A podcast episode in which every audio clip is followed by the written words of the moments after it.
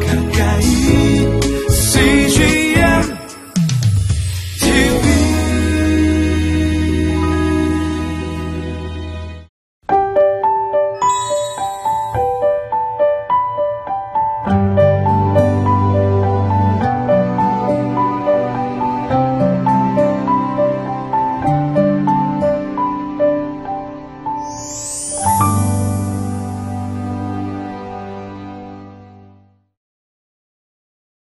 여러분 평안하시죠? 아, 오늘도 복된 날 주님 안에서 승리하시기를 축원합니다. 말씀을 통해서 우리를 복된 길로 인도하시는 주님의 손길을 경험하는 아름다운 날 되실 줄로 믿습니다. 돌이켜 보면 사람들은 모두 다 얼마간의 편견을 가지고 살고 있습니다. 편견이 없는 사람은 아무도 없습니다. 자신이 자라온 환경이나 문화, 그리고 삶의 조건과 또 교육, 시대적인 영향, 때문에 어느 정도의 편견을 가지고 살아가는 것이 당연합니다. 하지만 정말 아름다운 세상, 따뜻한 세상이란 편견 없이 있는 그대로 사람을 맞아주고 영접하는 세상이라고 말할 수 있습니다. 오늘 우리는 그리스도인으로서 어떻게 편견 없는 사람들이 될 수 있을까? 본문을 통하여 배우는 시간 가지기를 원합니다. 오늘 본문 누가복음 4장 16절부터 30절까지 함께 같이 읽겠습니다.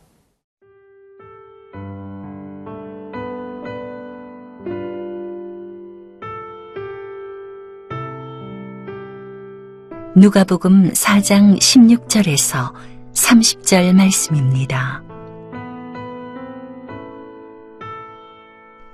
예수께서 그 자라나신 곳 나사렛에 이르사 안식일에 늘 하시던 대로 회당에 들어가사 성경을 읽으려고 서심해 선지자 이사야의 글을 드리거늘 책을 펴서 이렇게 기록된 데를 찾으시니 곧 주의 성령이 내게 임하셨으니 이는 가난한 자에게 복음을 전하게 하시려고 내게 기름을 부으시고 나를 보내사 포로된 자에게 자유를 눈먼 자에게 다시 보게 함을 전파하며 눌린 자를 자유롭게 하고 주의 은혜의 해를 전파하게 하려 하심이라 하였더라. 책을 덮어 그 맡은 자에게 주시고 앉으시니 회당에 있는 자들이 다 주목하여 보더라. 이에 예수께서 그들에게 말씀하시되 이 글이 오늘 너희 귀에 응하였느니라 하시니 그들이 다 그를 증언하고 그 입으로 나오는 바 은혜로운 말을 놀랍게 여겨 이르되 이 사람이 요셉의 아들이 아니냐 예수께서 그들에게 이르시되 너희가 반드시 의사야 너 자신을 고치라 하는 속담을 인용하여 내게 말하기를 우리가 들은 바 가버나움에서 행한 일을 내 고향 여기서도 행하라 하리라. 또 이르시되 내가 진실로 너희에게 이르노니 선지자가 고향에서는 환영을 받는 자가 없느니라. 내가 참으로 너희에게 이르노니 엘리야 시대에 하늘이 3년 6개월간 닫히어 온 땅에 큰 흉년이 들었을 때에 이스라엘에 많은 과부가 있었으되 엘리야가 그 중 한 사람에게도 보내심을 받지 않고 오직 시돈 땅에 있는 사렙다의 한 과부에게 뿐이었으며 또 선지자 엘리사 때에 이스라엘에 많은 나병 환자가 있었으되 그 중에 한 사람도 깨끗함을 얻지 못하고 오직 수리아 사람 나아만 뿐이었느니라. 회당에 있는 자들이 이것을 듣고 다 크게 화가 나서 일어나 동네 밖으로 쫓아내어 그 동네가 건설된 산 낭떠러지까지 끌고 가서 밀쳐 떨어뜨리고자 하되 예수께서 그들 가운데로 지나서 가시니라. 오늘 16절부터 20절까지 제가 또 봉독하겠습니다. 예수께서 그 자라나신 곳 나사렛에 이르서 안식일에 늘 하시던 대로 회당에 들어가서 성경을 읽으려고 서심해 선지자 이사의 글을 드리거늘 책을 펴서 이렇게 기록된 데를 찾으시니 곧 주의 성령이 내게 임하셨으니 이는 가난한 자에게 복음을 전하게 하시려고 내게 기름을 부으시고 나를 보내사 포로된 자에게 자유를 눈먼 자에게 다시 보게 함을 전파하며 눌린 자를 자유롭게 하고 주의 은혜의 해를 전파하게 하려 하심이라 하였더라. 책을 덮어 그 맡은 자에게 주시고 앉으시니 회당에 있는 자들이 다 주목하여 보더라. 아멘. 예수님께서는 요단강에서 세례를 받으시면서 성령이 비둘기 같이 내려오는 것을 볼 수 있으셨습니다. 그리고는 하늘에서 들려오는 음성, 너는 내 사랑하는 아들이라 내가 너를 기뻐한다 하는 주님의 음성 또한 들으셨습니다. 이렇게 예수님께서는 바로 이 땅에 오신 메시아이심을 공식적으로 선포하셨던 것입니다. 그리고는 그 일이 끝난 후에 예수님께서는 광야로 나아가셔서 40일 동안 메시아의 사역을 준비하고 계시다가 그리고 바로 마귀에게 세 가지의 유혹을 받으셨지만 넉넉히 말씀으로 이겨내셨습니다. 그리고는 아, 잘하셨던 곳 나사렛 땅에 오셔서 어, 안식일 날 회당을 찾으신 것입니다. 그 회당에서 마침 그 말씀을 맡은 사람이 이사야서 두루마리를 내어 주었습니다. 예수님께서는 다음과 같은 말씀을 펴서 읽으십니다.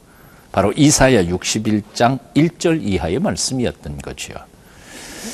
주 여호와의 영이 내게 내리셨으니 이는 여호와께서 내게 기름을 부으사 가난한 자에게 아름다운 소식을 전하게 하려 하심이라 나를 보내사 마음이 상한 자를 고치며 포로된 자에게 자유를 갇힌 자에게 노임을 선포하며 여호와의 은혜의 해와 우리 하나님의 보복의 날을 선포하여 모든 슬픈 자를 위로하되 예수님께서 그 말씀을 다 읽으시고는 어, 내려다 보시니까 청중들이 다 아, 주님을 그 말씀 해석을 기다리고 있었겠죠.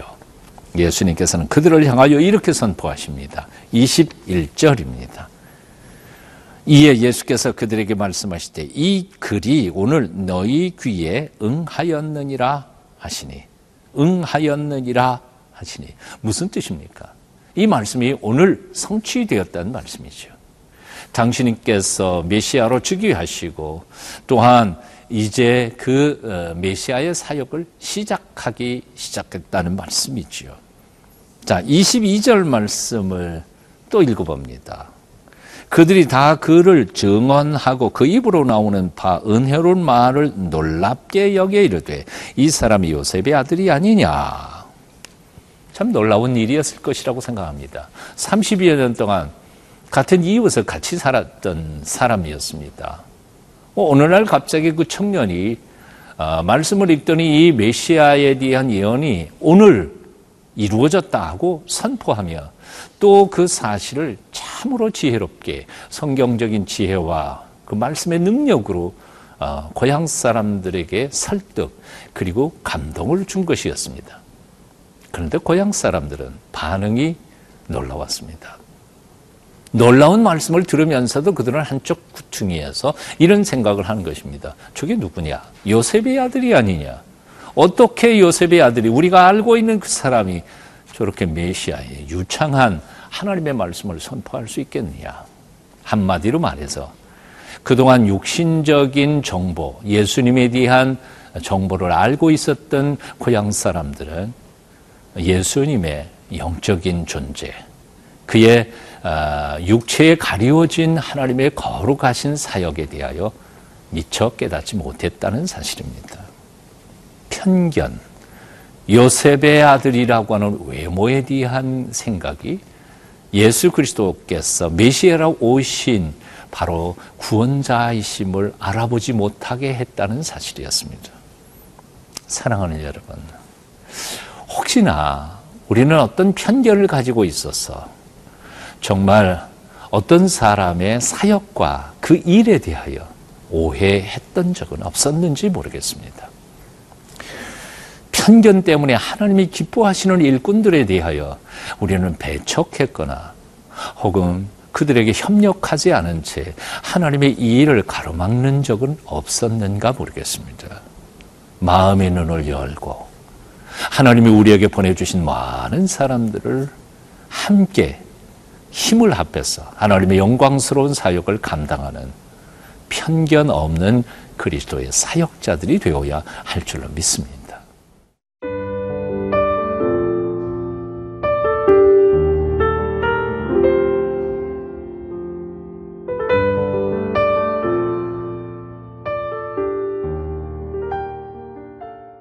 자신들을 구원하러 오신 메시아이신 예수 그리스도를 인간적으로 너무나 잘 알고 있다는 편견 때문에 영접하지 않았고 아니 오히려 배격했던 고향 사람들을 바라보면서 예수님께서는 그들에게 아주 중요한 몇 마디의 말씀을 전해 주십니다.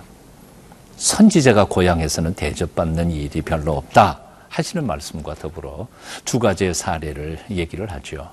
3년 6개월 동안 엘리야 시대에 가뭄이 일어 수많은 과부들이 굶어 죽어 갔지만 엘리야를 통해서 공개받고 그리고 기적을 경험했던 과부는 오직 사렙다 과부 한 사람이었다. 그리고 엘리사 시대에도 수많은 한센치 병 환자들이 많이 있었지만 이 엘리사를 통하여 그 기적을 경험할 수 있었던 사람은 이스라엘 백성들도 아닌 바로 아람의 군대 장관이었던 나만 한 사람뿐이었다. 즉 다시 말하면 하나님의 은혜는 모든 사람들에게 다 베풀어진다 할지라도 오직 믿음이 있고 그리고 갈망하는 사람에게만 그 효력이 나타난다는 말씀입니다. 그렇습니다. 예수님을 육신적으로 정보를 많이 아는 것보다 더 중요한 것은 살아계신 그 예수 그리스도를 우리 마음속에 모셔드리고 그분 안에 실제적인 사귐과 교제를 가지고 살아가는 것일 것입니다. 그래서 예수님께서는 요한복음 15장에서 그런 말씀하셨습니다. 나는 포도나무여 너희는 가지라.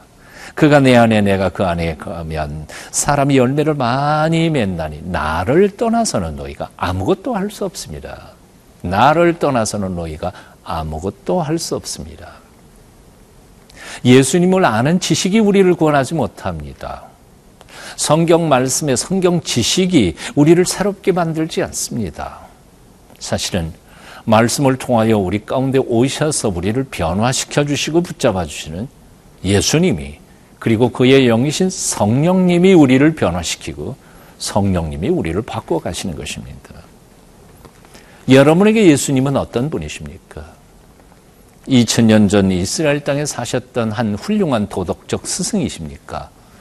아니면 나의 죄를 대신 짊어지시고 죽으셨다가 다시 살아나시고 승천하시고 그리고 영으로 다시 우리 가운데 오셔서 우리를 지금도 살피시고 붙잡아 주시는 살아계신 하나님이십니까? 그분들에 대한 정보 아무리 많이 알아도 소용없습니다. 인격이신 그분을 만나셔야 합니다. 그분을 마음속에 모셔드려야 합니다. 그분과 함께 동행하셔야 합니다. 그럴 때 하나님께서 우리를 바꾸어 주실 것입니다. 여러분의 삶의 모든 영역 속에서 하나님의 통치가 온전히 이루어질 때 하나님 영광 받으시고 우리는 온전히 하나님의 풍성한 열매 맺는 하나님의 사람들이 될 것입니다. 기도하겠습니다.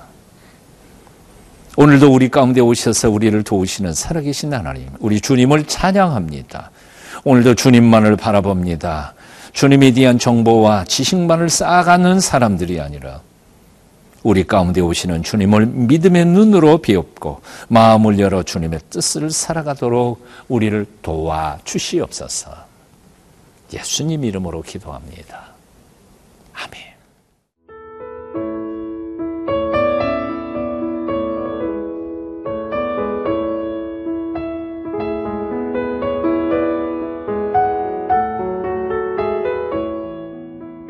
이 프로그램은 시청자 여러분의 소중한 후원으로 제작됩니다.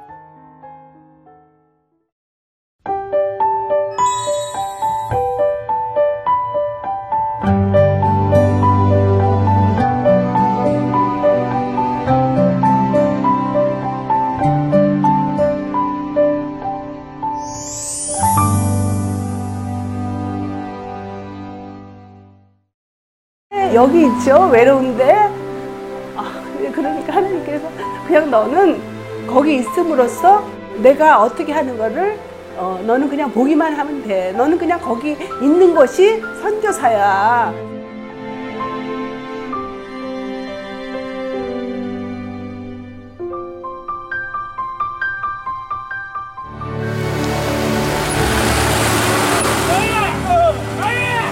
육개월을 그냥 손꼽아 기다리면서 이 산골까지 올까 했는데 드림 컴츄르다.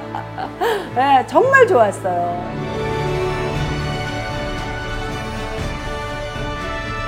용기 얻고 또 위로되고 정말 선교사들한테 빵과 같은 거 정말 없어서는 안 되는 함께 가는 선교사들이 일- 이런 외지에 있다 보면 선교사 부인들이 굉장히 그 정신적인 문제가 많이 생기는데 그런 부분을 CGN TV가 완전히 해결을 해줬어요. 이 CGN TV도 사실 크게 저에게 동력자가 돼준 거예요.